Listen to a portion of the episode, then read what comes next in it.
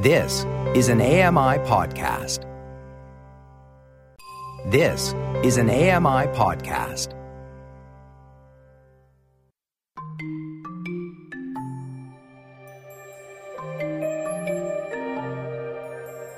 Welcome to Voices of the Walrus on AMI Audio, where professional readers give voice to articles from Canada's best general interest magazine. I'm your host, Roger Ashby. A look at comedy's growing generational divide. Norma Wick reads Stand Up's Next Act by Erica Thorkelson. Erica Thorkelson is a journalist and culture critic living in Vancouver. She teaches humanities and writing at Emily Carr University of Art and Design. I'm Norma Wick. This is an article titled Stand Up's Next Act by Erica Thorkelson from the June issue of The Walrus. Every Tuesday night at a Vancouver restaurant called The Kino, comedians take to the stage to work on their routines, to practice before bringing an act somewhere bigger.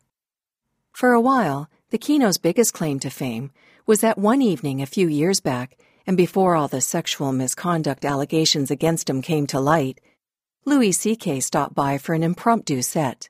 The host doesn't brag about that anymore.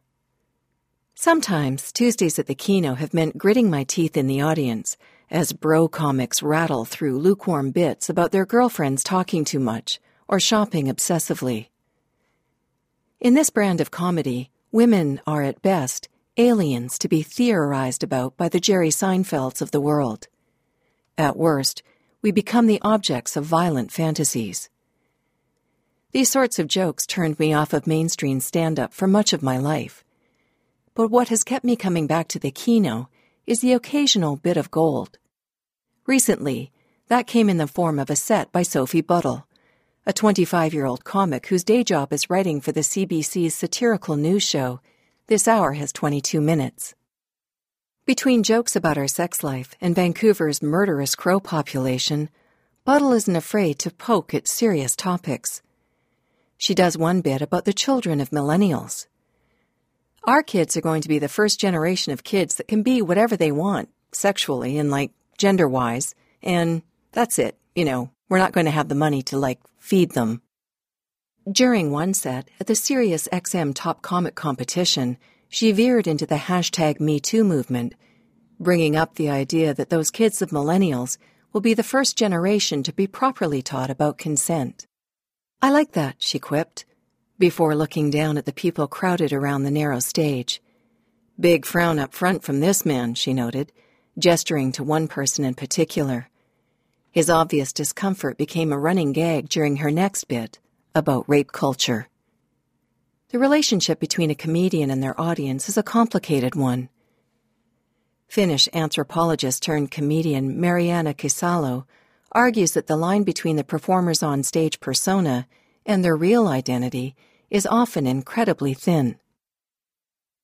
It's the kind of thing you learn about in Comedy 101.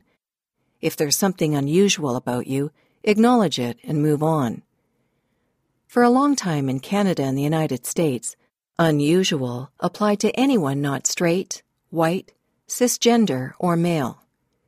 Even stars that didn't fit this mold, like Joan Rivers or Richard Pryor, had to work harder to get audiences on board. Pushing the wrong crowd to an uncomfortable place often meant losing the room entirely. But in recent years, audiences have been changing. Today, podcasting, streaming, and social media are bringing large and diverse audiences to comedians who might once have been dismissed as niche. A handful of years ago, writer Christopher Hitchens and comedian Adam Carolla were proclaiming that women could never be as funny as men. Those arguments now seem quaint. In the past five years, there have been four acclaimed Netflix specials featuring pregnant women alone Ali Wong, Natasha Leggero, Amy Schumer, and Ali Wong again. In fact, many of the most exciting new performers are women, people of color, LGBTQ people, or some combination thereof, bringing with them a raft of underexplored experiences that are transforming the nature of comedy. But this shift has also meant a growing divide. On one side, New faces have meant less tolerance for the flippant bigotry that has long been part of stand up. Shane Gillis, for example, recently lost a spot on Saturday Night Live after people called out his history of using homophobic and racist slurs. On the other side, which includes some of the biggest names in the business, like Dave Chappelle, Bill Burr, and Ricky Gervais, comedians complain that people can no longer take a joke, and that the art is losing its edge because of what they dismiss as cancel culture. It doesn't seem to have crossed their minds that comedy is changing, and though they might have once been provocative or dangerous, they are now far from the cutting edge. Tin Lorica likes to test the room with a joke. My name is Tin, they announce in a deadpan voice. I use they them pronouns, in case you want to talk shit about me after the show. The amount of laughter defines the rest of the set. A few nervous giggles mean a turn toward universal jokes about life as a barista. Gales of laughter allow Lorica to move on to their bit about why they quit dating white women. That one I have to address, Lorica explains over coffee one afternoon in Vancouver. For certain crowds, like those attending Yellow Fever, the all Asian lineup that Lorica co produced for Just for Laughs Northwest, or Millennial Line, the monthly show they co host, Jokes about pronouns and queer dating perils generally get a warm reception. But for other audiences, I'm about to alienate half the room, Lorica explains. Not long ago, comedians like Lorica might have struggled to perform in front of large crowds. Recently, however, a growing cohort of artists is finding success in pushing back against comedy's exclusionary history. In her 2018 Netflix special, Nanette, Hannah Gadsby announces that she is quitting comedy, then spends her time on stage exploring the violence she experienced growing up as a non gender conforming lesbian in Tasmania. Early in her career, Gadsby learned that the best way to make audiences comfortable with her appearance was to ply familiar stereotypes, like that old saw about lesbians having no sense of humor. Over time, she realized this habit was doing her and her community more harm than good. Do you understand what self deprecation means when it comes from somebody who already exists in the margins? She asks her audience. It's not humility, it's humiliation. I put myself down in order to speak, in order to seek permission to speak, and I simply will not do that anymore, not to myself or anybody who identifies with me. By choosing to no longer capitulate to her audience's prejudices, Gadsby risked losing them. But, in Nanette, she succeeds magnificently, and the special received wide acclaim. Nanette isn't just brilliantly written or emotionally honest, gush Peter Rubin in Wired. It's challenging. This new willingness to be critical of comedy's tendency to pick on marginalized identities has led some more established performers to think of themselves as being bullied, as Ricky Gervais, star of the UK's The Office, has put it. It's a slippery slope, he said in one interview. If you start going by these rules, what it's okay to joke about, it's nonsense. According to Gervais, if comedians start limiting themselves, thinking they can't make jokes about certain subjects, the range of acceptable areas will narrow and narrow, and soon, joking about anything will be off the table. But I think this conflict really goes back to the issue of persona. Gervais seems to think of himself as an underdog, but he's a multimillionaire with a slew of TV shows to his name. He's nothing if not part of the establishment.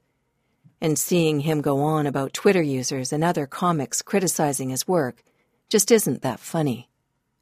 As another example, take Louis C.K. For many years, CK reigned on TV and the stage as a schlubby philosopher, someone who played around with darkness in order to help audiences find their better selves. As Marianna Keisalo pointed out in a 2016 essay, CK's more violent jokes worked because his demeanor and overall comportment suggest he is not actually a violent man. The reversals into violence are reversible. Then, in 2017, the news came out that CK had been masturbating in front of women without their consent. And that shell of trustworthiness was shattered. those same jokes would no longer land. To a lesser extent, a similar phenomenon happened with the once radical Dave Chappelle. In the early 2000s, he delved head on into the racial politics of America in both his stand up and the acclaimed Chappelle's Show. In his latest special, Sticks and Stones, he spends a lot of time uncritically plumbing his relationships with his famous, wealthy friends. Structurally, his jokes are still strong. But his habit of poking fun at Michael Jackson's accusers and his tirades about the imagined cultural power of the LGBTQ community feel more self serving than scathing. His newer material about transgender people has drawn particular ire. In a Q&A at the end of Sticks and Stones, Chappelle responds to his critics with a story about meeting a trans woman named Daphne, herself an aspiring comedian, after one of his shows. As Chappelle tells it, Daphne told him how much she loves his work and how she thinks of his jokes as normalizing transgender people. The anecdote ends with the two making out, as if to illustrate how cool Chappelle is with trans women. It's a story designed to absolve him of any responsibility for his jokes but the punchline, which has him reaching under the woman's skirt, relies on the same obsession with trans women's genitalia found everywhere in our culture. Like the white people who went around repeating Chappelle's most famous lines in the 2000s, oblivious to the cultural criticisms his words contained, it doesn't seem to occur to Chappelle that the history of cisgender people making jokes about trans women is wrapped up in terrible violence that continues today. Last October, shortly after identifying herself as the woman in Chappelle's story, Daphne Dorman died by suicide. Fans still show up in droves to see Chappelle and Gervais perform.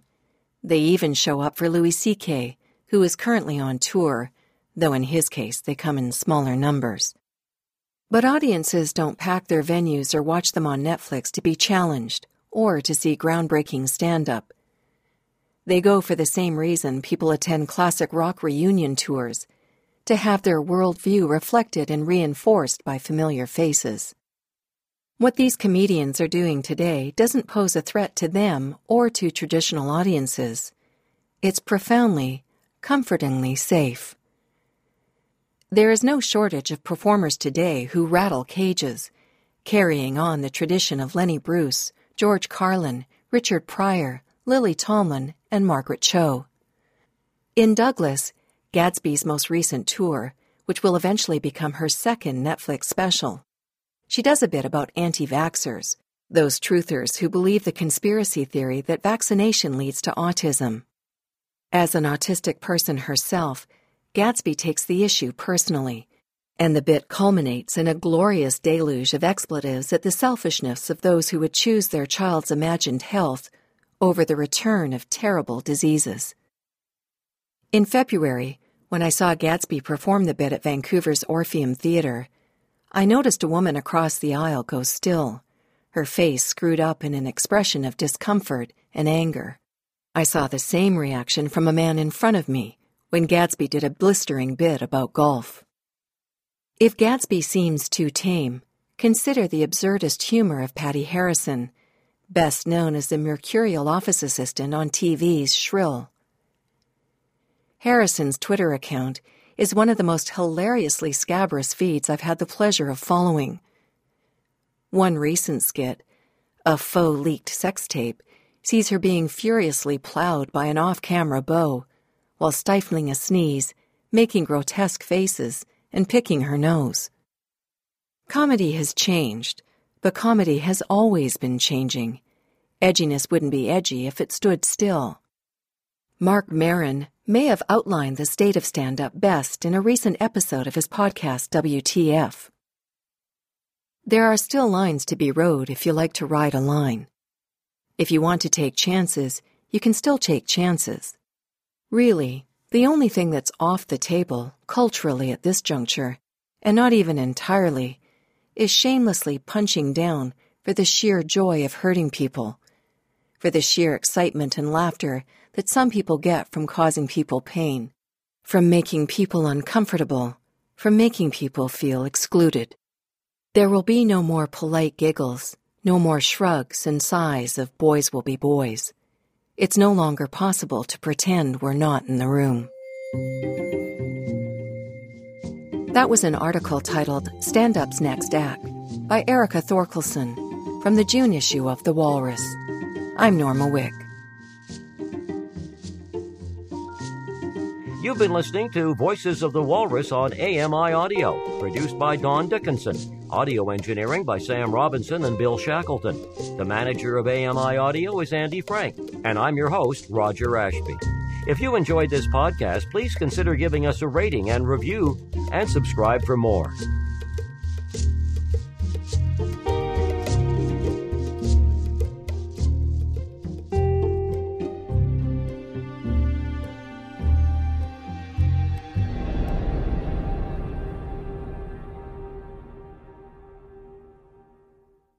This was an AMI podcast. For more accessible media, visit AMI.ca. Hi, I'm Jenny Bovard. Join me monthly for Low Vision Moments, where I speak with awesome guests about some of the amusing things that happen when you're blind or partially sighted. Watch on YouTube or download Low Vision Moments from your favorite podcast distributor.